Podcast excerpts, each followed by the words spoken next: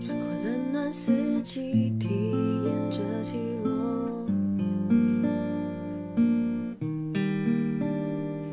有谁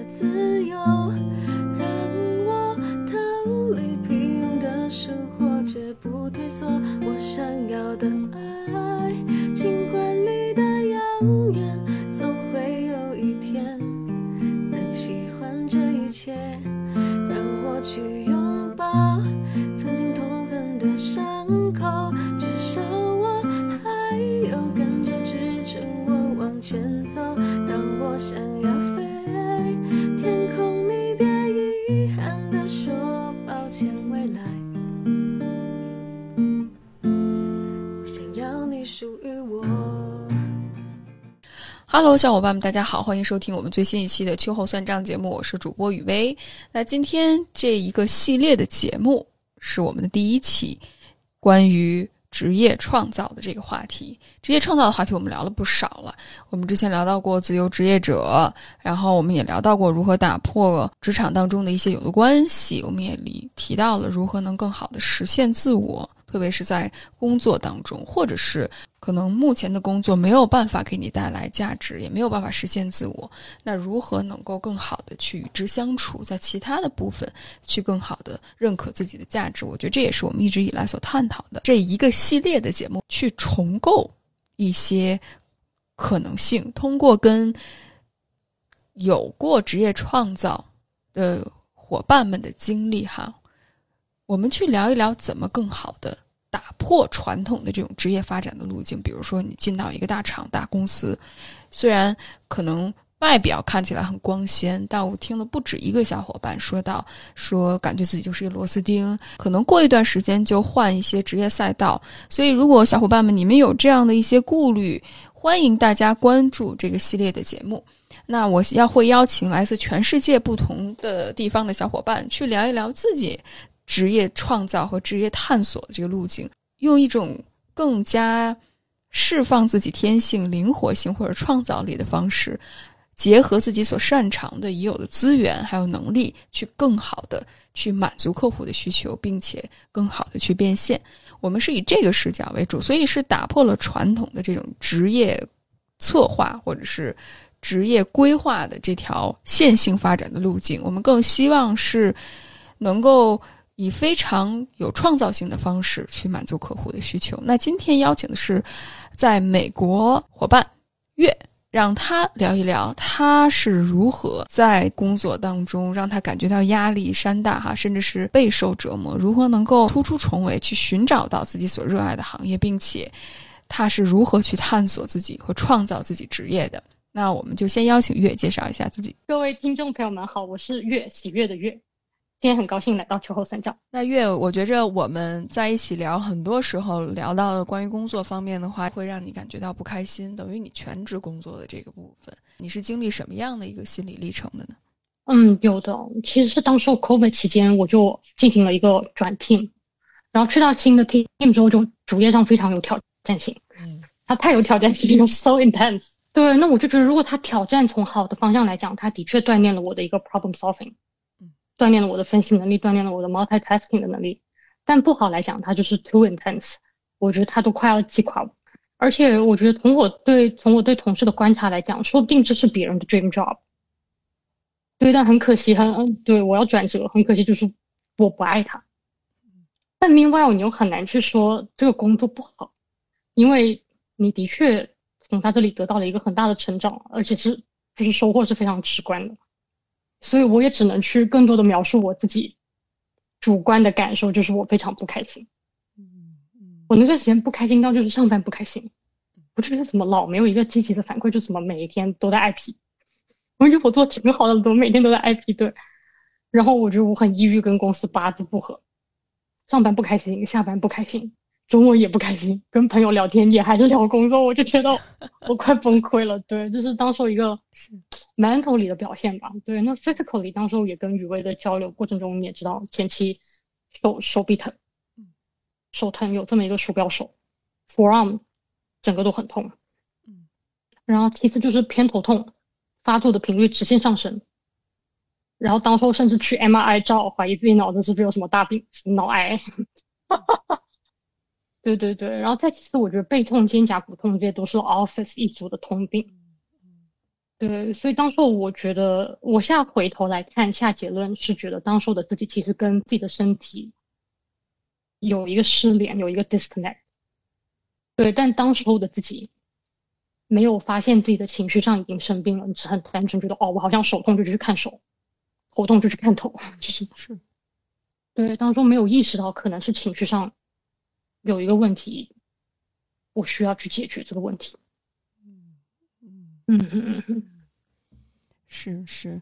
那因为我也多少了解到，你提到这种不开心，或者是这种缺少有效的反馈，也是来自于可能公司的一些文化，比如说公司可能更注重你的表现，而很少。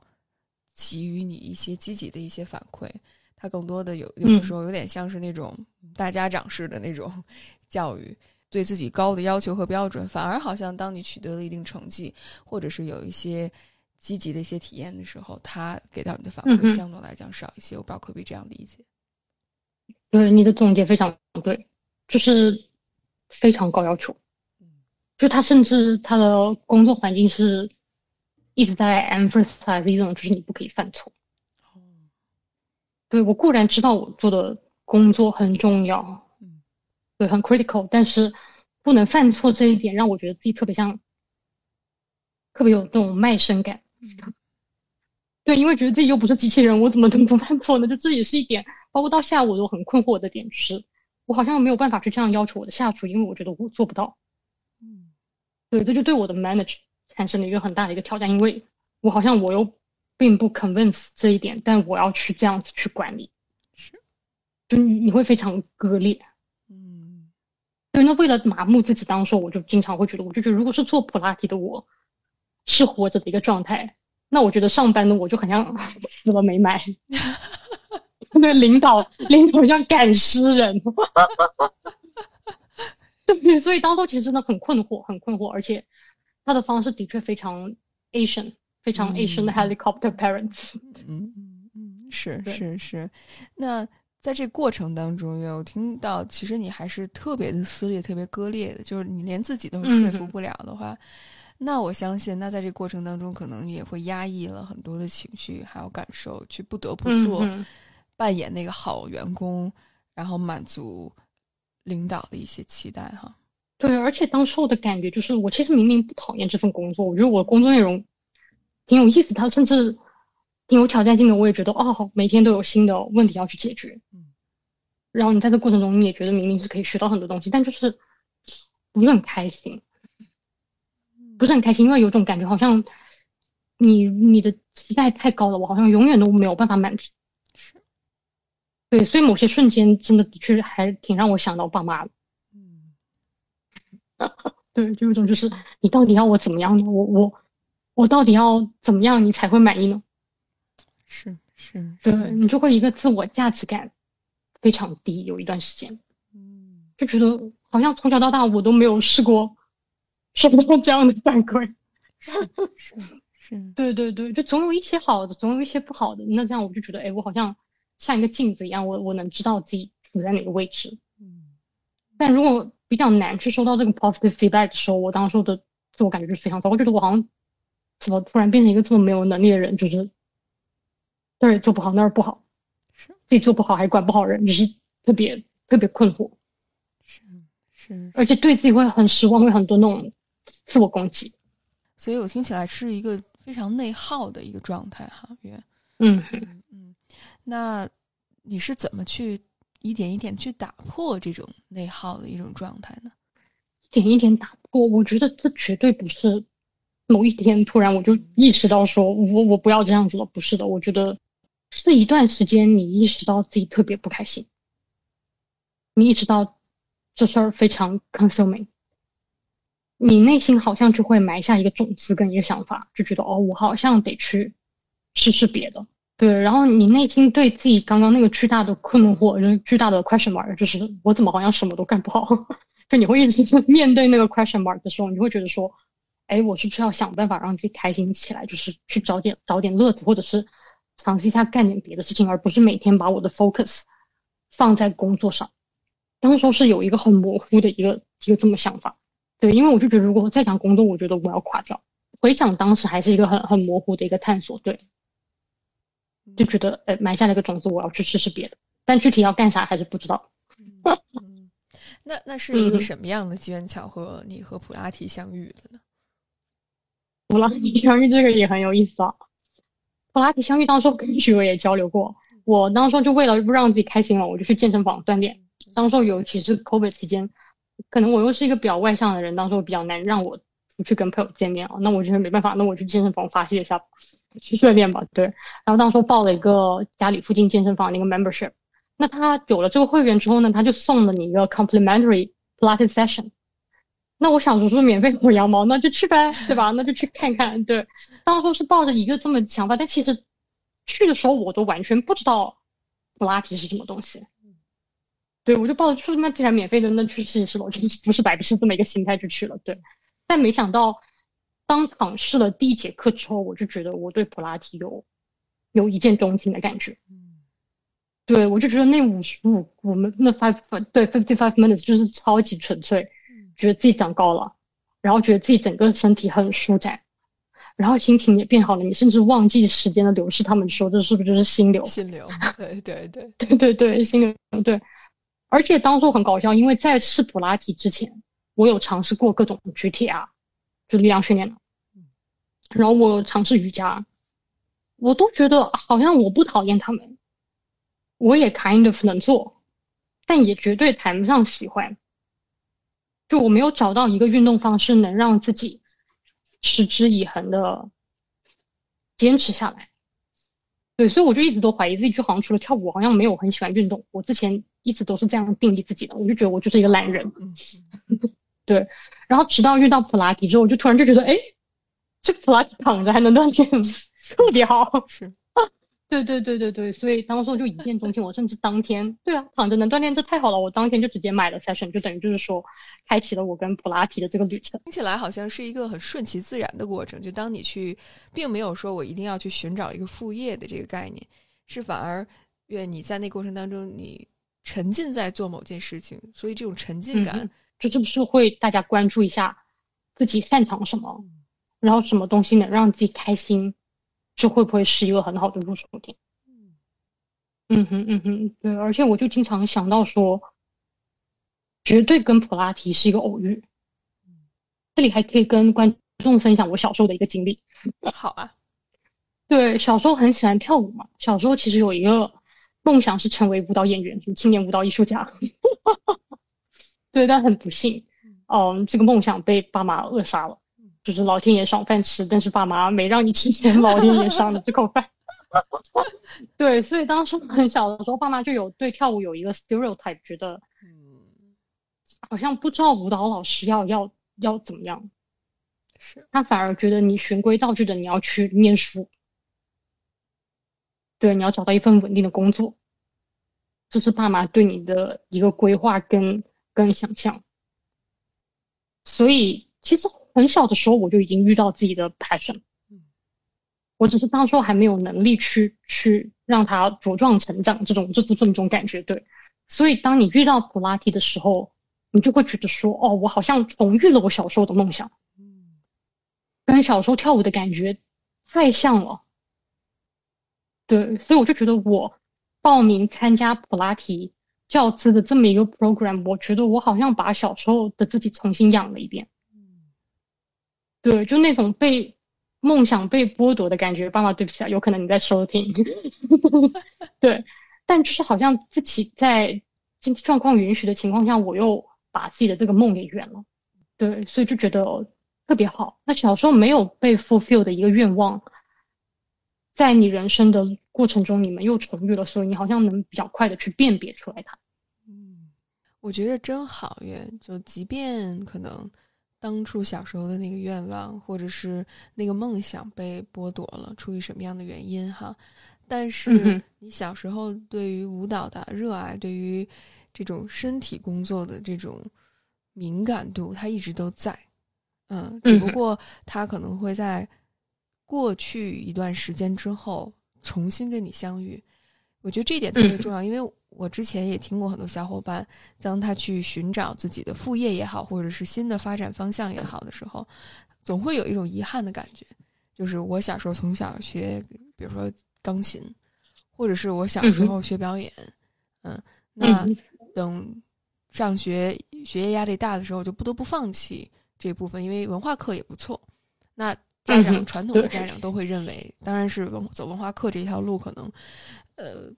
就是可能性会更多一些，嗯，对，exactly，对，爸妈就是对啊，对，爸妈那代人，我觉得我也能理解哈。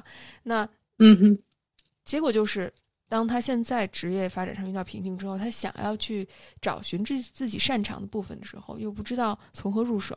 总会有一种，哎呀，我当年如果继续学音乐会怎么怎么样，或者我当年如果继续学表演会怎么怎么样，就是有那种很强烈的那种遗憾的感觉，遗憾感。嗯，所以我不知道月会不会活在过去的那种遗憾的感觉当中呢？我觉得一开始没有遇到普拉提之前，我有很强大的遗憾 跟怨恨感，就是觉得就像雨薇刚刚讲的，就觉得啊，要是小时候去学跳舞就好了。对，我觉得会比。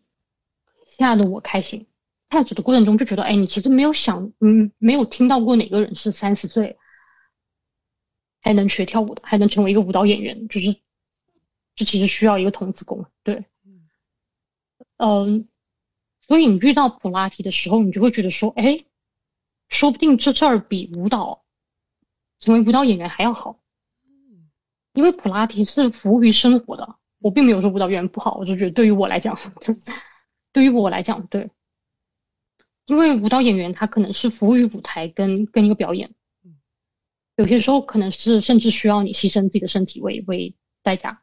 我为什么会觉得说普拉提甚至比舞蹈演员更好？就当然这是我一个对于我来讲的观点啊，对，没有说舞蹈演员不好意思，我只是觉得说作为舞蹈演员，他可能需要非常 devoted 哦，去服务于他的表演跟他的角色，他就说对他的身体有非常高的要求。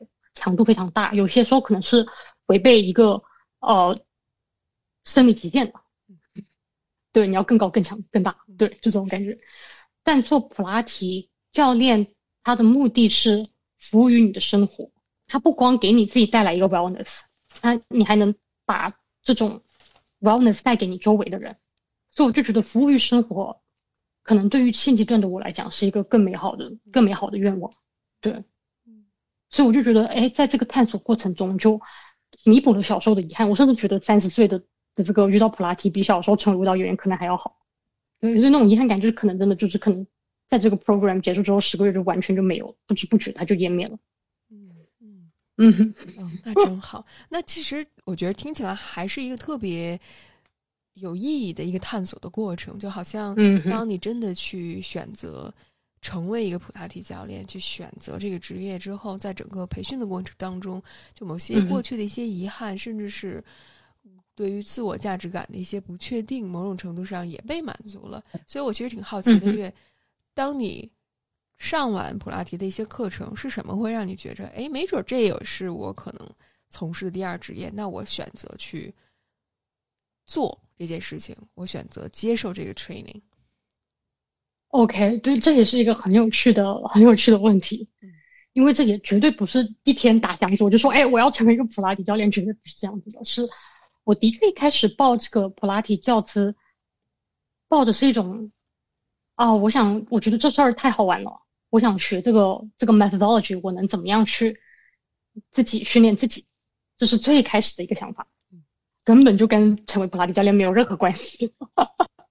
对，反而是在。做的过程中，而且我一开始抱的心态特别单纯，我就想说，哇，交七千美金，我想说这么贵，交钱总能过吧？我当时 就是抱这样一个想法，就是他们都他们都这么跟我讲，作为朋友，他就说你给了那么多钱，他一定会让你过，他 就是朋友都是这样讲。然后没想到就说，哎，他其实这个培训对你的要求还特别高，还特别严格。然后于是做着做着过程中，我就发现，哎，你在这个自我探索的过程中，呢，发现自己还蛮擅蛮擅长做这个事情。嗯，对，你就发现，哎，因为从小学跳舞，我身体的感受力比别人可能还要强一点点。然后又因为我会学跳舞，我我有鉴赏舞蹈的能力，所以我知道。学员哪里做的不对，我很快就能发现，就是哎，这里可以被提高，这里有一点问题，这个脚踝歪了，这个骨盆不正，就是可能别人需要花一点时间才能去哦去 observe，他才能得到这种结论。但我就没有发现，原来就是说这个舞蹈从来没有离开我的生活，对我反而就是一上来我就能直接眼睛很尖，然后客户就是说，哎，这里可以被改进。对对对，所以说绝对绝对是在慢慢。这个培训十个月的过程中，我才发现，就是说，哎，好像我可以成为一个普拉提教练。嗯，对，而且慢慢还在想说，哎，一开始从觉得说我拿英文教不好课，我因为我觉得我没有语言语言优势嘛，毕竟我在美国。从到后面发现，哎，你其实可以不光拿英文教，你可以拿普通话教，你还可以拿粤语教，就是你是在不断不断的探索中发现，这原来是我的一个独特的优势。是的，嗯哼嗯哼，是的，对，所以是绝对是在这十个月慢慢慢慢的成型，嗯嗯嗯嗯嗯嗯，是一个很 naturally 水到渠成的过程，而不是一拍想着拍脑袋觉得哦我要去做做这个，不是的，一开始真的的确是为了 for fun。嗯，谢谢谢谢月你的分享，我觉得你提出提到了一个我也特别感兴趣的点哈，所以听起来这不是说你一下子就知道。我就特别适合这个行业，甚至是我 接受培训过程当中，我就特别的坚定我自己是谁。反而，其实你有很多的一些顾虑，甚至是遇到一些挑战，甚至是有一些自我怀疑。比如说，嗯，哎，那我，我，比如说，我就初出茅庐，我之前没有任何的受训的背景，那我行不行？对吧？那第二就是英语作为我的 第二语言，然后甚至是很多文化背景，好像。都不是处在打引号的这种主流人群哈，那我的优势和特长是什么？然后再加上我觉得这普拉提是一个完全一个新的领域，我相信你在这过程当中肯定要学习一些新的词汇，包括 怎么跟人去沟通。然后当你跟你面对你客户的时候，不同的客户，比如说说英文的和说中文的、说粤语的，等于得重新去设计这些思想的一些传递的方式哈，想法传递的一种方式。所以我其实挺好奇的，月。这过程中遇到了什么样的一些挑战，以及你是如何去克服这些挑战的呢？我遇到了太多挑战，那我们今天就粗略来好挑一两个讲讲啊。对对对，我觉得现在闪进我脑袋里的绝对就是一开始受训，因为以为我刚刚也讲了，就是一开始就是脑子一热，想说哎，我来玩一玩，我我来知道怎么培训自己，我就报名了，对吧？然后一开始不会有个 orientation 嘛，大概三四十个学员来来自全球各地，你就突然发现懵了，医生只有三个。然后两个都是 英语很溜，那只有我一个中文。然后我整个就懵在那里。对，而且听大家的自我介绍，我才发现很多人已经跟普拉提有有十多年的经验。如果不是普拉提，他们也已经在这个健身行业有有非常多年的一个从业经验。比如说，他们之前有可能是呃 personal trainer，给别人做私教的，对吧？也有可能是教别人 cycling，或者是啊以往是什么 dancer，因为什么 injury，他不得已来我们来来教这么一个普拉提。就我就懵了，我就想说天呐，我刚接触普拉提三个月，然后这里全部都是一堆有经验的大牛，然后讲话也特别溜，表达能力特别好，然后你甚至英文都都说不溜，你就当时就觉得很惶恐，那时候就是觉得很惶恐、很焦虑，我就想说天呐，我后悔了，就是我当时就是觉得就是 orientation 的一个很直观的想法，对对对，那所以语言障碍会是我遇到的第一个巨大的挑战。语言还不光是说我开口说英文，而是你在说一些完全你在你过去三十年中没有使用过的英文。对你，比如说我们一开始上次跟以为讲什么 bend your knees into your chest，对吧？reach your arms up and forward，就是你平时不会用这种语言时，也让别人没事把你把你的腿弯弯到胸口来，对吧？那就就没有那种语言跟没有这样的使用场景。对，所以一开始的这个开口讲话。开口去教，对于我来讲是一个很大的坎。对你还要克服把别人的光环从别人的头上拿下来。对他教别的好，不代表教普拉提好。对，这是第一个坎。对，然后第二个坎也还是的，就是很多很多这种专业词汇。背背那种拿英文背那种解剖图，对，所以当初学解剖学也也是觉得很困惑。我我当初读完了，我就觉得怎么感觉比比我 master 比硕士学位还难读啊！我就是商科的硕士学位太水了，我就觉得读下来怎么觉得这么难，我就觉得我好痛苦。对对对，所以中途无数次蛮想放弃的，我就想要不就不要考这个证了，我就自己学着玩一玩得了。对对对对对，这是这是第一个点吧。然后第二个点是。你在培训的过程中，你非常需要跟人沟通跟交流。你如果你要成为一名教练，你就要不断去找哦学员。你需要有学员让你去去哦练习你的教学。对，那你发现从业他们都是从业很多年了，就是本来可能自己都已经有自己一个学生的群体。对，那当时我就很 confused，我就想说天呐，我哪儿找人呢？所以就不得不逼自己出去。去健身房跟别人唠嗑，嗯，对你去跟老师说哦，我我现在需要帮助，我觉得我找不到人了，你赶紧找一个人来给我教一教。对对对，有谁要送免费普拉提课？然后当时就是，就是你好像感觉在这个培训过程中不得不把自己推去一个就是你很小心翼翼、你很害怕，但你不得不踏出那一步，你要去做这个事情的的这么一个场景里边去。嗯，对，但又因为。你不得不踏出那一步，你踏出去了之后，你反而很感谢当时的自己，因为你正是从这个过程中，你得到了很多跟周围人的交互，你得到了很多爱跟支持。对，所以所以还是特别好。嗯 是。嗯哇，这一点特别重要，因为我特别有一个问题想请教你，就是说到关于，就一开始你在小心翼翼的往前走。大家可能一开始会觉得，我只有准备好了，我只有非常完美了，我才能够去做。嗯但是刚才月所说到的正好相反，是当你越来越能够去承认自己不够、不行，那我在这个过程当中，我去不断的积累经验，反而才能够获得爱与支持，你才能够变得越来越驾轻就熟。所以正好和我们的这种。直觉上的想法是相反的。当然，我相信很多如果自我价值感比较高的小伙伴，可能对于他们来说，比如说表达自己，甚至是犯错，会觉得这是一种学习很重要的一个方式。我当初学咨询的时候也是，我也是，也是在一个美国的机构受训，然后我们整个一个 group 里面就我一个 Asian，而且我还是就是 英文作为第二语言的这样的一个人，嗯。嗯，那我的情况真的跟你一模一样，真的真的，而且我们特别有意思，我们老师第一次给我们分享的一篇就是阅读文章，就我们每个月每周都要读很多东西，里面就说说犯错是最好最快学习的方式。然后看完那个，我就虽然理性上我受到了安慰哈，就我知道哦，原来是可以犯错的。可以去探索自己，但是其实情感上还是经历了很长时间的一个 struggle，就是这种纠缠。你要不断的去接受自己，所以我其实挺想请教一下月，当然也有可能这不是你的最主要的一个困惑哈，但是我也听到很多小伙伴说，就是当他开始去做的时候，他做的不满意，就是他完美想象当中那个自我受到了损伤的时候，会特别容易打击自己，会坚持不下来，或者是没有动力。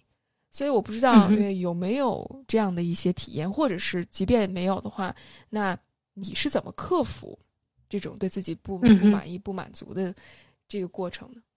你很害怕，但你还是把那个步子迈出去。嗯，就你好像要 push 一下自己，对。而且这一点，我觉得不光是我的努力，我还蛮我还蛮感谢 Equinox 的，就是我我受训的那个机构，就感觉那个 family 特别特别 welcoming，然后他们非常 supported。我其实一开始真的就是狂犯错，当但是当我意识到犯错好像也不会怎么样，对对，就老师都知道你母语不是英文，所以对你也挺包容。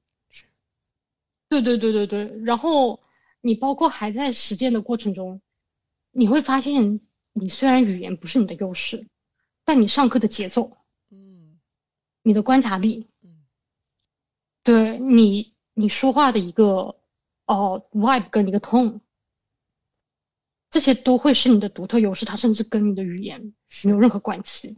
对你对上课的节奏的一个把控，就是这是一个母语是英语的人，我觉得很多也没有我做的好。我很有自信说这一点。对对对，你就会好像在不断的实践中，你就因为有很多不同的 instructor，他们会给你不一样的 feedback，你就像有了一面，你你你有了很多面镜子，你对你的自我评价，你对自己的形象就瞬间立体了起来。对你就会发现，哦，即使我英文讲的不好，但我有我自己别的优势，然后这时候信心才能慢慢慢慢被 build up。对。对，而且真的就是我后面发现犯错也不要紧，就是你不犯错，你怎么知道你这可以被提高呢？我现在对犯错好像越来越没有那种羞耻感，但的确一开始会非常心理负担非常非常大，就是觉得放不下那偶像包袱，我就是 没有办法开口说话。对对对，但后面就就真的发现，就是你说错了也不会怎么样了。嗯嗯嗯，对。不会怎么样，你你说错了就换一个法子说呗。你这次不会，你你不信你犯错三次你还不会吗？你就会了。你说不定讲的比别人一开始不犯错还要好。对，对对对，所以我反而到后面就是每天都积极犯错，就是我每周都有很多问题，一个问题 list 每周给不同老师发邮件，你就会觉得收获非常大。嗯嗯嗯，所以绝对是在慢慢慢慢的探索中。你有足够的输入，你才有输出，然后再到后面你才能创造。嗯嗯是是，我觉得这一点特别感谢月能够提出来，因为很多小伙伴也遇到过同样的问题，特别是当一个人在跟自己较劲的过程当中，其实月刚才提到的，首先就是允许自己有这样的一个学习的过程，前期积累的过程，而且这个过程它有的时候虽然我们说不要对自己太 harsh。但有的时候也需要 push 一下自己，就是推一下自己。那这个力不是说一下子就一步到位，就是你一下子要从零然后做到一百，而是比如说推个五，做到五，对吧？或者是做到十，嗯，就是稍微推一下自己。那如果五十都不行，那咱就一二或者零点一、零点二，就是一点一点稍微鼓励自己往前推一推。然后第二个，我觉着你也说到很重要的一点就是。嗯，这个环境是否他鼓励你去犯错，他允许你犯错？嗯，我觉着，嗯，我自己在我受训的过程当中，哈，我的某一个 instructor 是特别严厉的，然后另外一个是特别的，相对来讲不那么严厉的。我发现我会在那个不是那么严厉的那个，呃，就是授课的老师面前，会更放松，会更能去。嗯，就是把自己真实的那个能力去释放出来，就像刚才月说到的，其实到最后评判你的，我们外界看的这些标准就是可能考多少分儿，你这做的这个好不好？但是其实你隐形的这种你的说话的方式、你的音调、你整个人的这种节奏，包括过去你的背景、你的经历，其实都是你的加持。嗯嗯，这些都是都是无形的。对，我就想跟雨薇表达一点，就是我跟你特别像。我就从小到大，我都很知道我是需要，就是那种鼓励式教育的人。就你越让我放松，我越能安全的提出我的问题，我越能发挥真实的水平。对，但如果是越严厉，我后面就发现这根本不是智商跟能力问题。是你让我不开心，对，老娘不开心，我不想干了，我不乐意干，是这种感觉，对，所以就是很多人每次质问说，哎，你的智商、你情商都很高，你为什么不做？你是不愿意做时候，我就想说，我看你这个这么不开心，我就真的不想做。所以就是开心其实很重要，嗯，构建安全的环境也很重要，对，嗯，所以在实践的过程中，会不会我们要找到自己的？support system，嗯嗯，对，就是如果没有的话，是不是要去给自己构建一个安安全的环境？比如说，我也会有很多不同的 instructor，有有一些是比较严厉的说话，比较比较直的，嗯，那不是不好。那我就觉得我听完之后，我去我去别的地方找爱啊，对吧？我去别的地方找肯定，你要 balance 一下，对不对？所以我就觉得你你你不能光听好的，因为光听好，有些老师的确他对你是比较温和的，嗯，那他可能他的评价就不会那么尖锐，是。对，那如果是说这时候就回到那个点，如果你有很多面镜子的时候，你就会发现，就是说，哦，我虽然这里有不好，但我也有我很不可取代的优势。对，所以我就觉得还是要 balance 一下大家的，不要抓了一个意见就觉得觉得不放了，也不要觉得自己听一个好的就觉得自己完美了，听一个不好觉得自己要去死了。我觉得不要这样子。是我觉得这个度怎么去把握，真的需要一个探索的过程。当然，我刚才听到月的分享，其实已经给到了大家很多的一些可能性哈。那我觉得每个人的需求不一样，包括这种内在的安全感，包括配合嗯感，还有焦虑感的程度，面对不确定性也不同。嗯，所以我觉着每一个人可能都真的需要自己去探索，允许自己有这样的一段时间去探索一下。那我特别想把话题拉到关于主业跟副业之间的关系上，因为我觉得这一点也特别的重要哈。当然，在这儿月分享也是基于月他的一些处境、他的资源，还有他的现实，还有他的一些规划，所以在这儿只是代表月自己的一个想法哈。所以我其实挺好奇的，月就是现在对你来说，主业跟副业之间你是怎么去平衡的呢？因为刚才说到，其实副主业是让你感觉很消耗的了，然后你现在又在做副业，嗯，就是听起来是挺多的事情压在你的肩膀上。嗯哼，我觉得主业跟副业的过程中是，一开始觉得特别累，一开始觉得特别累，就觉得啊，好像双线并行，但钱都花了，报名费也交了，当中就属于有点就是不得不做，对吧？你其实还是喜欢的，你虽然觉得那你报了名，你还是要把它做了，嗯，所以慢慢也在这个实践过程中，你就会发现，我的副业越搞越好。对，越搞越好。那你在内部不被认可的一个事情，就会在外部得到很多很多认可。对，那你的这个价值认可体系就变得丰满了起来。对我就会在这个过程中发现，哎，主页比如说大家经常会觉得说我不够稳，我很浮躁。嗯对，但 ended 到我去教课，竟然收到的评价是觉得哦，我 so calm, so clear, so demanding, but so warm，就是就是你会听到截然不同的评价，嗯就你会发现，就是说哦，原来你也是有这样的特质的，只是说你可能在不同的环境下，你可能会有不同的一个表现。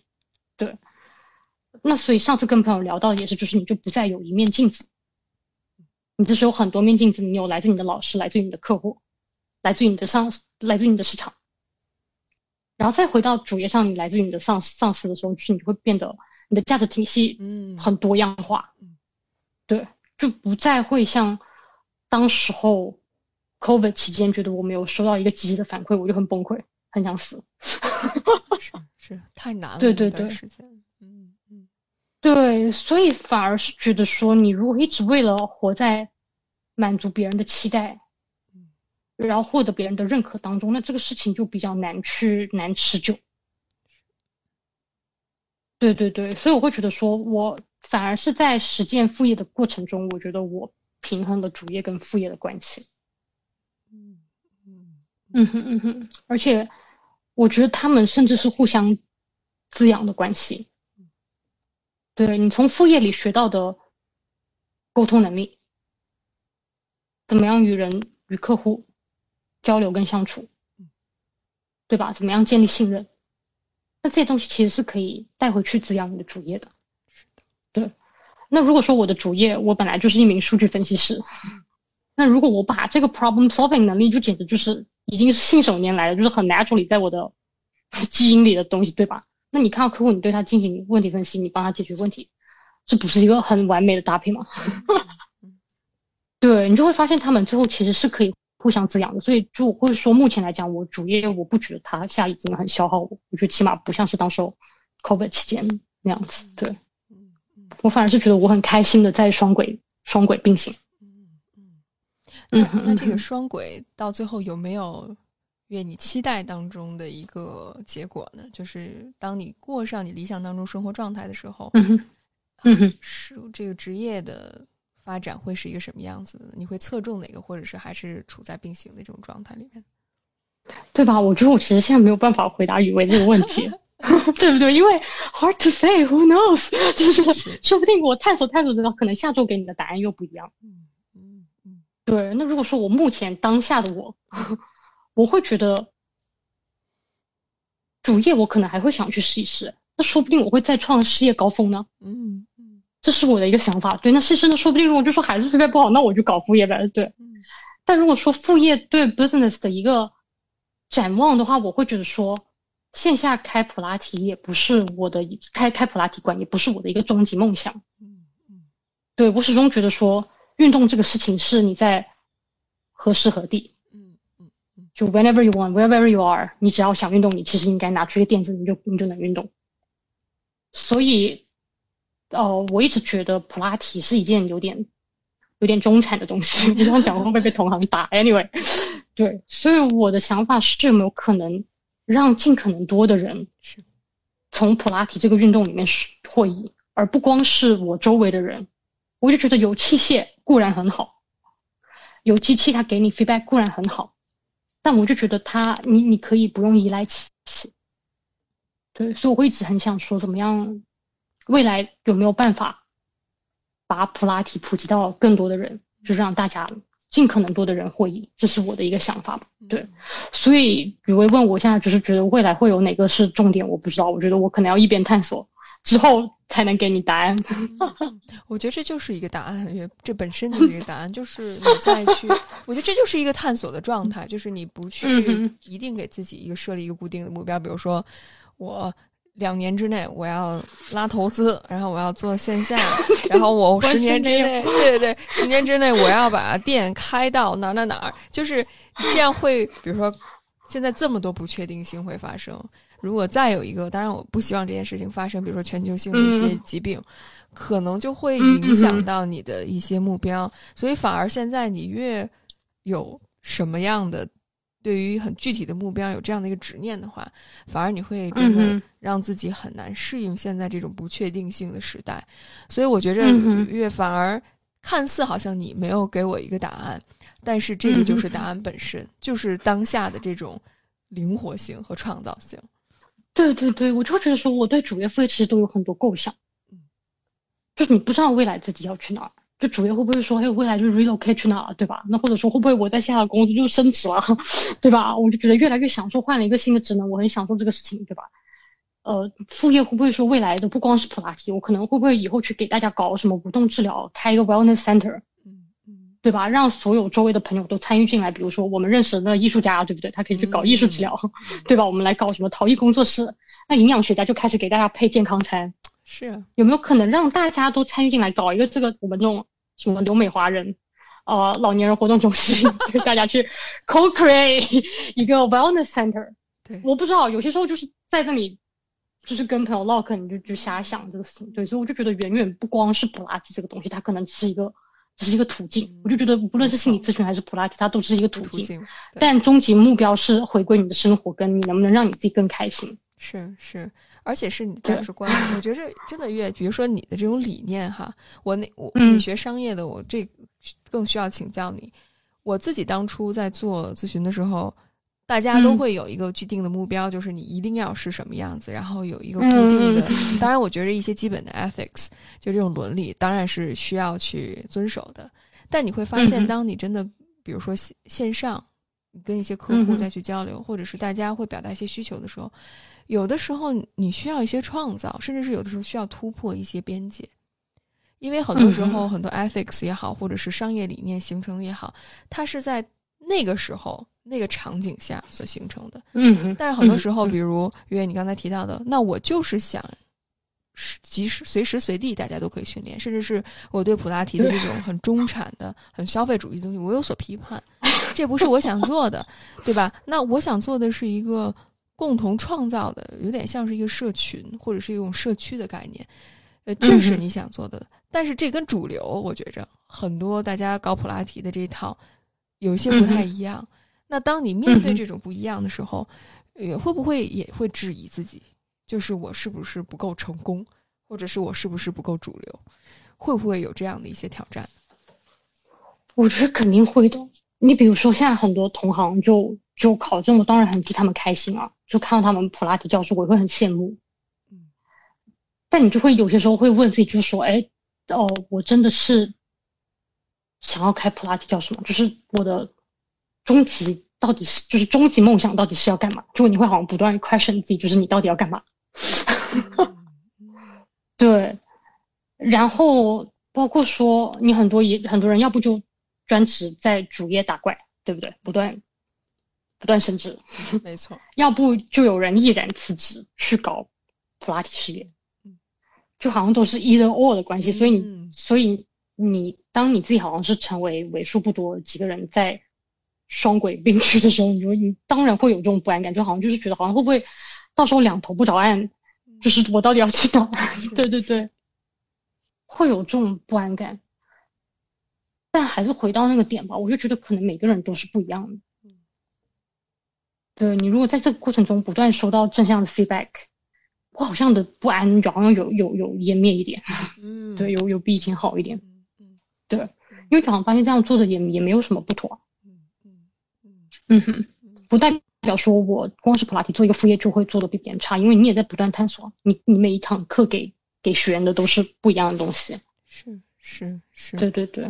是，当然我看到也有很多小伙伴，比如说决定辞职，我我也觉着这也是一个很好的探索的方式，就觉着嗯也太小好人了，我不得不 就是做一些准备想法之后，然后辞掉主业，然后再做副业。那在这个过程当中哈，大家就会发现，一是他不上班儿，就是他没有一个所谓的固定的一个生活方式。我像之前那个样子，再加上我看周围很多人都在上班，会其实很焦虑。那再加上我自己，如果一开始从事我的新职业的探索，我在创造我的职业过程当中，会遇到很多的瓶颈。特别是它跟过去无论是上学也好，工作也好，不一样的是，它没有一条既定的路。就像刚才月你说到的，你越做，你越有创造力，你越自由。你越可以发挥出自己的优势，但可能有一些小伙伴刚刚开始做的时候，他那个安全感，包括那种积极的反馈的感觉，还有那个支持系统没有那么稳固的时候，会觉得很慌很乱。所以我不知道月，如果你能够跟这几些小伙伴分享一些自己的经验，或者是一些可能的话，有没有什么你在过程当中的一些经验可以分享给他们的？我觉得，因为我现在在双线并行了，对吧？但我反而想到我朋友的经历，说不定能鼓鼓舞这些小伙伴。对。我觉得感感觉就是大家都被框死了，以为这是唯一的出路。是对，好像包括以前的我也是这样子的。但每个人天赋跟特长就是不一样的，而且每个人的资源也是不一样的。那我就觉得，如果这些小伙伴你资源很充足，我就是有有这样的资源能让我辞职去干自己喜欢的事情，那 why not？是对，这是第一点。那第二点是，如果我觉得大家资源不足，那你就可以像我这样子，就是不断去探索，你看一下你更适合哪哪一个，对吧？你说不定在这个探索过程中，你又有新的想法。嗯嗯，对，这是这是我的经验。那我刚刚想到的，其实反而是我朋友的故事。啊，我之前跟雨薇提过，我那个好朋友是英国名校毕业，然后他在他的 mid twenties 就已经从银行辞职，找到了自己的 passion。所以他现在是在香港做健身教练，也正在考取普拉提教师资格证。所以他就是很早，二十多岁就已经过上了大家，他就已经确定不要不要过这样循规蹈矩的生活。对，那他跟我分享的观点是他其实觉得大家都有快乐羞耻症。他觉得大家好像习惯了吃苦，觉得又开心又赚钱这事儿是很难的。他们甚至觉得这样的事情是不存在的。所以反而是他活给活给我看了这种开心赚钱的方式。对，所以我会觉得我没有没有我这位朋友，我不会我不会去考这个证，是他当初鼓励了我。对，那我就觉得他绝对也不是一个人，他不是个他不是个例。我又有朋友，比如说前几年沉迷滑雪之后就当上了滑雪教练，也有直接辞职了去搞这个事业的。冬天他们都在山上，夏天找 对对，只有夏天才能联络感情。对对，我就觉得很多很多例子都都摆在这里。对我就觉得没不是说非要怎么样才能怎么样，也不是说。没有哪一条路是绝对正确的。嗯，对我甚至还想起最近看的一篇文章，越聊越多。我最近在那个呃，The Atlantic 是不是叫大西洋？大西洋大西洋对大西洋日报，我不知道中文对，讲了一个关于什么半退休的这么一个文章，我们到时候可以放在链接里面给大家去看。他讲的是哦，关于半退休这么一个一个现象的。讲的是一对美国老夫妻，好像是在什么能源局管理人员。同一天，这对 couple 同一天辞去六位数的高薪工作，为了去滑雪度假村做 bartending 调酒师。对对对，到时候把链接弄出来。那这个记者就采访这对老夫妻，就是说你会后悔你之前不喜欢的这份 intense 的工作。然后这对老夫妻就说，其实他们完全没有哎，嗯，对他们会说，those jobs got them where they are today，他们的成就，对需要被认可，他们的积蓄需要被 boosted，嗯。对，只有这两者满足了，他们才能安心的毅然辞去高薪工作，单纯的为了快乐去做调酒师。所以我就想说，会不会你的主业其实也没有那么糟？你只是需要给他做一个意义构建，所以我当初非常不喜欢上次有提到嘛，跟雨薇讲那个月薪上瘾，嗯嗯嗯，对，我不是很喜欢上瘾这个词，因为我觉得听着非常消极。对，嗯哼，我觉得其实大家要做的是不是意义构建？那乔布斯当年不是说上什么书法课，他没有那个书法课，我忘记那个乔布斯传了，很多年前看了，他没有那个书法课就没有后来的 Apple 嘛。嗯那会不会说，其实你现在在做的事情，会对未来的你产生很重要的影响，只是你自己还不知道？对我其实反而觉得，我主页里面刚刚调到了 problem solving、multitask、multitasking，对吧？那我就觉得这些东西都对我的创业很重要，我只是以前可能没有意识到它。对对对，所以我就觉得不要那么消极，嗯要去做意义构建。嗯，是的，是 的。嗯哼嗯哼，其实我觉得，月你提到这一点，也是给大家了一个非常不一样的去思考这个问题的视角。我觉得这一点特别重要。就是其实月刚才所说到很核心的一点，就是其实评价体系标准，包括所谓的实现自我的这种路径是很多元的，很多元的。有些人可能就是双轨并行，有些人就是。当资源，包括对对对来临之后，就可以辞职去做自己喜欢做的事情，甚至是有些人就是我就是躺平，我就想躺平一段时间，什么都不干，然后我慢慢给自己一段时间去放松，我觉得或者是疗愈自己。我看到不同小伙伴在不同的生活的方式和形态，没有一个一定或者是既定的标准，他每个人的能力需求不对，一样，周围这样的情形、这样的例子都有。是是是，对，然后大家都会慢慢 figure it out，慢慢都会 sort it out，因为只是船到桥头自然直。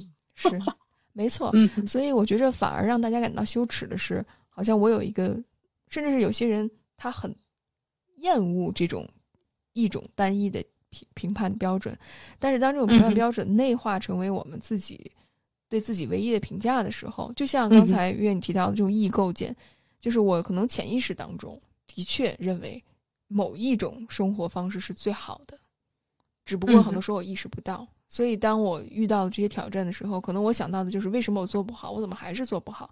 为什么我成为没有办法成为这个样子，而不是说，哎，有没有其他的可能？我的副业能够帮助我的主业，或者我的主业能够帮助我的副业，甚至是我可以做这件事情，它可以成为我未来职业发展方向很重要的一个部分。我觉得这些都是刚才月提供很有启发性的一些思路。嗯嗯，然后包括你提到的，之前聊到过，可能月有一只非常可爱的小狗叫 Rug，你从你的那个 Rug 的就是 trainer 上，好像你也嗯，得到了很多的启发。对我都快忘了这个人了，以为不讲我都快忘了他。对，哦、小狗的教练叫叫 Ernest，对，那这个 Ernest 大哥呢，就非常有趣，因为我们第一次见面都会自我介绍嘛，他就巴拉巴拉跟我讲，语速特别快，嗯语速比我还快，巴拉巴拉讲说啊，我原本是呃什么当一个 engineer 啊，他就说什么我在 office 一秒钟都待不下去了，他就说他就说我超级喜欢给别人训练小狗，他就说他觉得这是一件非常 rewarding 的工作。嗯嗯他说 I can do it all day long，就是他讲这话的时候，你就觉得他眼里有光。对，因为我之前讲普拉提的时候，朋友经常他就说马云你这样子就是超感染人，他就说 你现在眼里有光，我就想说啊，我其实当初不能理解，我其实反而是当初跟跟 Rug 的教练聊天的时候，我就觉得我我好像意识到当初在朋友眼里的我是怎么样。是对他就是他就是觉得在 office 工作很枯燥，所以他就来做小狗培训师。对，你会发现他上课的过程中，他永远都想比这个这个机构给你的框架，他他想要提供更多。所以有些时候都无关 technique，无关你的知识体系，无关你的技巧，其实是你的一个态度跟 passion 是完全能感染人的。比如你你的客户是会感受得到的，而不是说我要去怎么样完美，我要去把客户虐死，怎么样不嗯不是那样子的。对，而是你是不是真的喜欢这个事情？我觉得大家大家是有这个感受力的。是，是，对，是。我觉得这是一个特别好的例子。刚才月提到，就是很多时候，我觉得最难打破的是内心当中对于社会标准的一种内化，就好像好的、成功的人一定是年薪多少多少，或者他做什么 office 的工作，然后再加上他在某个地方特别的有名，在某一个公司里面，就是这些标签。但其实你真的快乐吗？你做什么快乐？我觉着没准就是跟小狗在一起玩的时候，是最快乐的那种热情、那种感染力，你是能够透过它感受到的。而且，这最后我就想跟，既然聊到这儿哈，跟月聊一聊，就是就是当你开始去做普拉提教练，因为月现在非常恭喜月就已经他的这个证书已经下来了，经过很长时间的学习，包括突破了很多的困难，月现在已经是一个啊。认证的一个普拉提教练了，耶！特别恭喜，对，特别恭喜！我一路走下 来，真的见证你，真的为你感到特别特别的开心。然后，我相信，当你开始去一边做主业一边做副业的过程当中，你生活各个方面也会有所影响。那比如说，你对自我价值的影响，还有跟父母父母之间的关系，然后还有就是，就是这种商业上，就是到底我。擅长什么，或者是到底我的 niches，就是我所吸引客户的那个点是什么？我相信你会越来越知道，并且那个体会越来越深哈。所以就这三个方面，越不知道普拉提给现在的你带来了什么样的改变呢？我觉得自我价值感，这就是像我刚刚谈话里面也不断有提到，你不像你一开始想创造，你的创新其实是很难突破组织架构，它是有一个上限，对。那做了普拉提之后，你就你就不像说一面镜子碎了，你就你就要你就要坍塌了，对你就会到很多各式各样的 feedback，来自老师的，来自客户的，来自市场的，你的自我形象会立体很多，所以你自我叫我就是真的是不知不觉就提升了，嗯，我都没有办法说是一天我就突然啊变自信很多，不是这样子的。尤其是我今天不是去做医美嘛，做医美，然后当时我有对比二零二一年底的照片呢，好神奇啊！我跟你讲，我都忘记跟你讲这一点了，因为就看到二一年的时候，我是要那个眉头紧锁。哦，对，然后呢，我今年就是昨天拍的照片，整个人的面容是很舒展，嗯，就你都不知道当场那个那个呃。他就一直在给我介绍，就说：“哎，你看看这里是怎么样的皮肤 skin texture 变好很多。”其实我都没有在没有在观察到那一点，就很 eye catching 的是我的面容跟身心状态，你能明显感觉到你跟自己变自洽了很多，你变开心了。嗯，所以我当时我就觉得，哎，是钱花的值，让我看到了这个 improvement。对对对对，所以就是说，你的自我价值感会变得，就会真的会变得更高。而且我很难去给大家下定论说，哦，是因为我。身体变强导致了心理变强，不是这样子的。就是我，我觉得身心不是一个因果关系，它绝对是线性关系。对，就是他们会互相带动。对，而且你也不会在意因为说哦，只有一个单一的价值评价体系，你会你会有很多方的一个价值评判。是，对对，而且你最后你会发现，你真正去干自己在乎、喜欢的事情的时候，你就不太在意。一个声音，因为你这周有很多个声音，对，一个声音就很容易被淹没了。就你不再铁一个人说你不好，那又怎么样呢？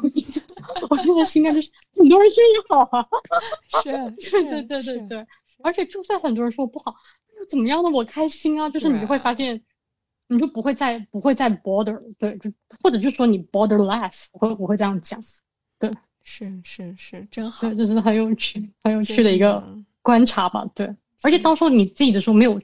没有那么直观，直到我昨天看那个对照对照图，就发现天呐，就是原来原来你的变化那么大，是是是，真的，我们需要更多元的渠道去认可自己，而不是单一的这种身份，要不就真的就是你就开始撞南墙了，就一条路就走到走到黑了。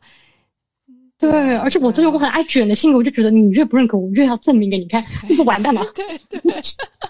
越求求而不得，爸妈那个标准还会跟着外界社会变了，对吧？没错。那以前你可以考第一名，现在他要你结婚，那我从哪儿结？其实我都不喜欢，我就为了你，为了你高兴我就结嘛，那不能这样子，对吧？是是是，你不再把这个评判体系交给别人了。嗯嗯，我每天只关心，就睡觉前我只关心自己今天过得开开心不开心，我今天有没有收获。是是。那说到父母这一点，父母的评价这一点，那你觉得开始做普拉提教练是怎么会影响到你跟父母之间的关系的呢？这也是很神奇的，绝对绝对也是最近我才发现跟父母关系有好转。嗯，因为之前有一段时间我每天不开心嘛，那跟爸妈聊天可能也很也很丧气，也很丧气。然后爸妈就老是说：“还不开心就回来吧。”然后我想说我不想回，然后就觉得每天这个聊天都非常多冲突。嗯，对，永远都是他让你干嘛，然后你不要干。是，对你不要干，然后你就觉得啊，我又很想要爸妈认可。但不知不觉，你在普拉提的学习过程中，你就发现哦，因为我学会了怎么样跟客户沟通，我永远要我再急性子，我要耐下心来听客户需要什么，他的 preference 是什么，你就会发现哦，突然有了学会关注别人需求的一个一个能力。你比如说滑雪的客户来上普拉提课，我会告诉他哦，这像不像在单板上面 fuck the mountain，就是类似于这种这种感觉，就你会跟他讲说滑雪的语言跟他讲，他就觉得哦，这就是卷尾骨。然后你跟跳舞的。伙伴，你会跟他讲说，这像不像芭蕾里面哪个动作？就你会发现，你用不同的语言跟不同的客户沟通的时候，我就想说，那为什么我不能用这招对我爸妈呢？就是，我就就开始听佛经，跟我妈沟通起来就顺畅多了。就是以对方能够接受的语言体系去跟对方聊。嗯，对对对，而不是非要把我认为对的东西去丢给他，那不就我又成为我妈了？对对，我觉得这也是我特别想吐槽的一点，就是我也发现了，就很多时候咱们讲一些大的道理，比如说女权主义那些名词，呃，我觉得当然咱们因为都理解这些名词，并且我们有相同的生活背景，所以讲起来会更容易。但是这个语言体系其实不是父母他们所熟悉的。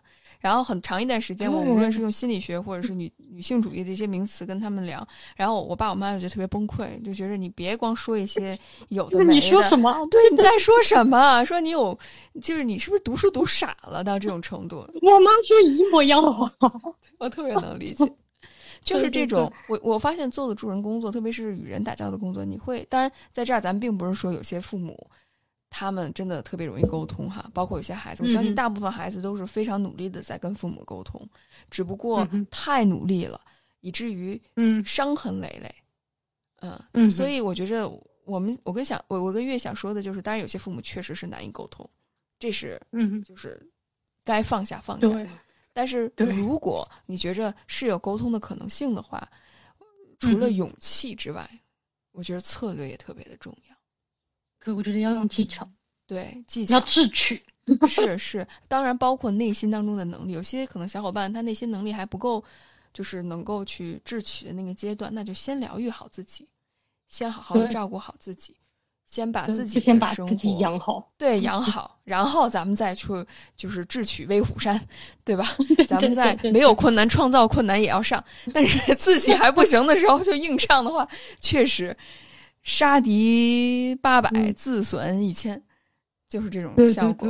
对，完全同意。对，是是。而且还是这个点，一开始你没有想说，哦，我非要跟爸妈关系搞好，不是这样子，是，是你真的就是很 natural 的想说，就是说，我可不可以用对待客户的方式对待我爸妈？是，一切就迎刃而解了。对，而且再其次是我最近有一个新的想法嘛，这里也想跟雨薇 bring up。对我有跟雨薇提过，就说我想让爸爸妈妈也跟我练普拉提，我想让他们两个成为我的。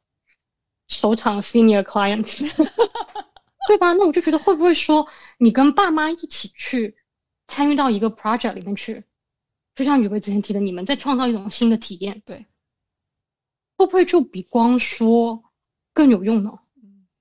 我就不会给我妈画饼，我给我妈看那种九十多岁老年人练普拉提视频，我说妈，你看你猜他多少岁？让我妈就感觉哇塞，完全看不出来，然后他就瞬间就感就来劲了，你知道吗？他就他就突然有了兴趣，对。然后，呃，你又会觉得说，你跟他们练的过程中，你又你又能得到说，我知道怎么样去训练老老年人，对吧？就是完全是一个很很有益的事情。嗯，没错，没错。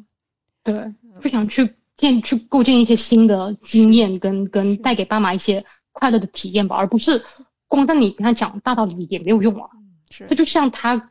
让他催他让我催婚一样的，没错，没就是对，same shit，no difference。没错，就是一个一个 cycle 里面，只不过看到最后就是看谁说话声大，看谁更诡辩，看谁更无理，到最后就然后就开始吃头发，对对对，对 对，我会挂电话。没错，没错，就就非常就扯。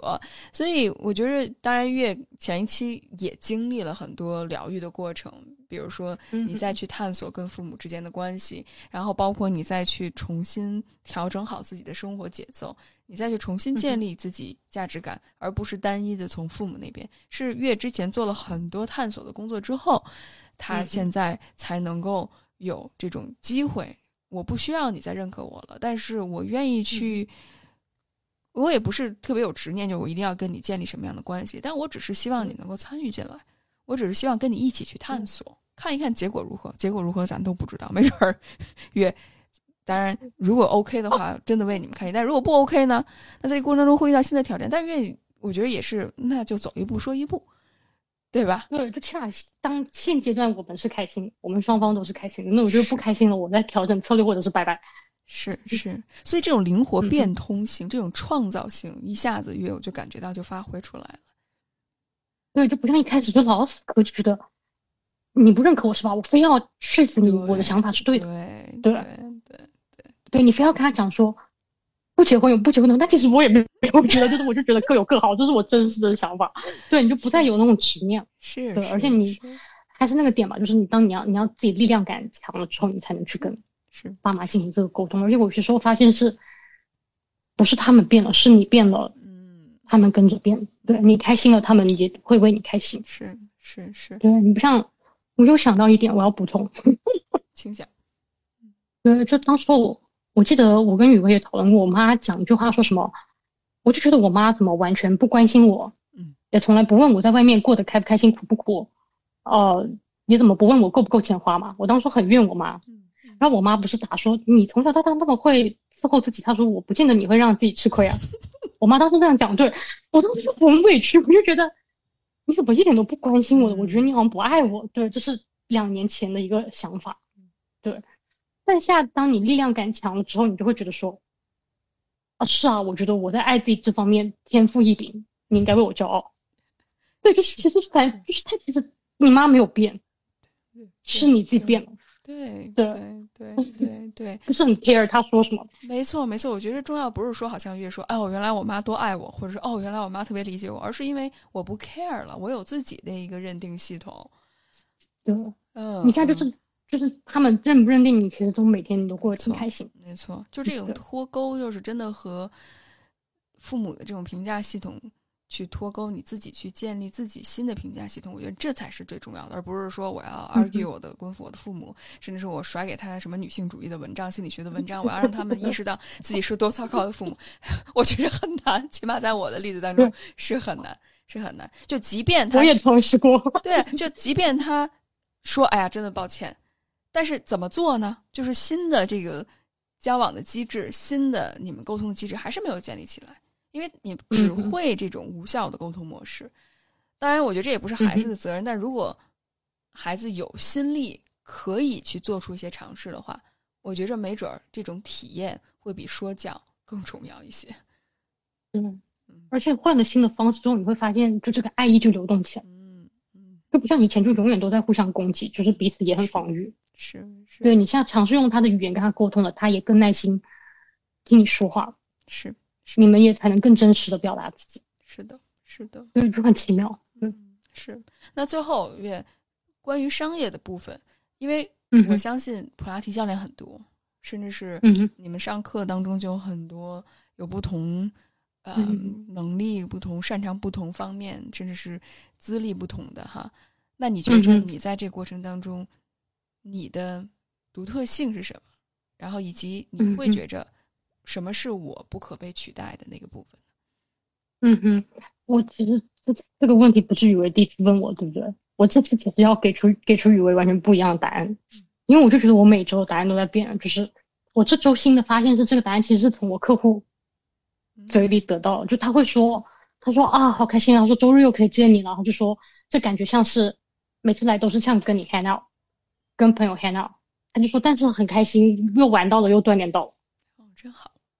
对，所以我的感觉是，我觉得我不可被替代的优势，不是说哦，我的分析能力我能给你训练的多好，我觉得不是，我觉得我是能给客户创造良好体验的教练，我是希望能让他们开心的锻炼。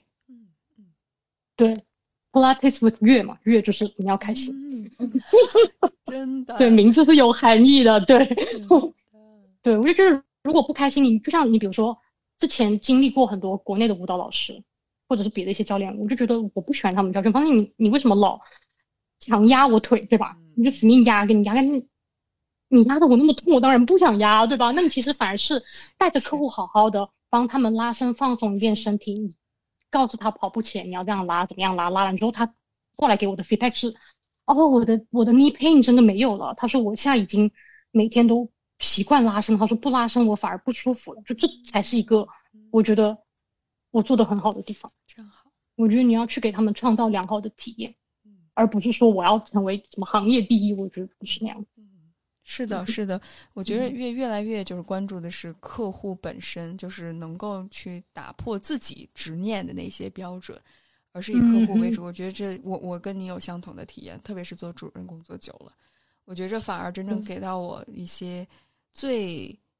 Rewarding 的这些经验，最收获颇丰的经验，反而不是我的，比如说流量如何，有谁听了我的节目，是每一。次，比如说像跟你这样的嘉宾去对谈，就是我们就一个问题，真的有一些深入的、很真实的一些交流，嗯哼，甚至是可能在不同的阶段，我们交流的真实度不一样，甚至你我都在成长。我觉得可能再过一年，咱俩聊的这些想法又有不一样，又不一样，但是你就觉着 哦，就是就是非常的有意思。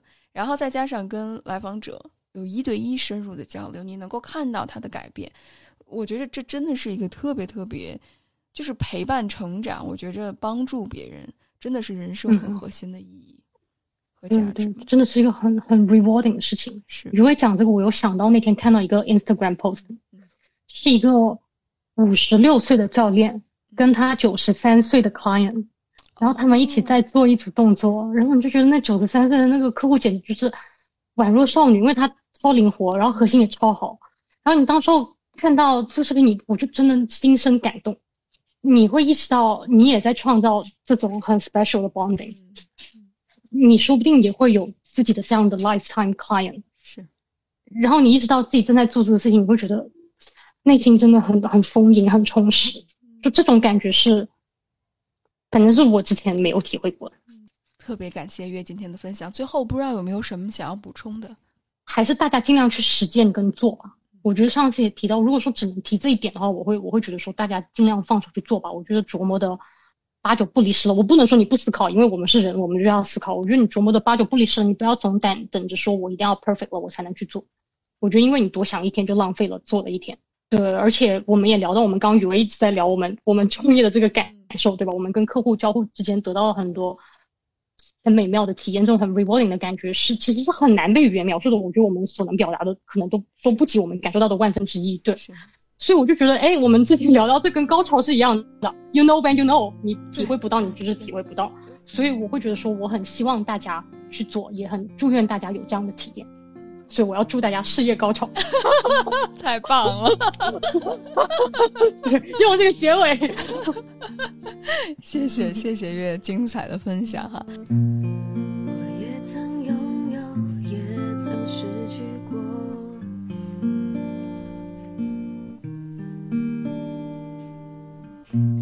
穿过冷暖四季，体验着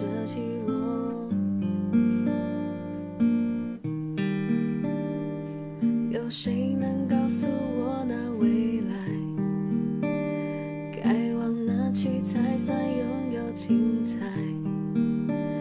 我只是一个在找寻的女孩，努力想找到属于我的路，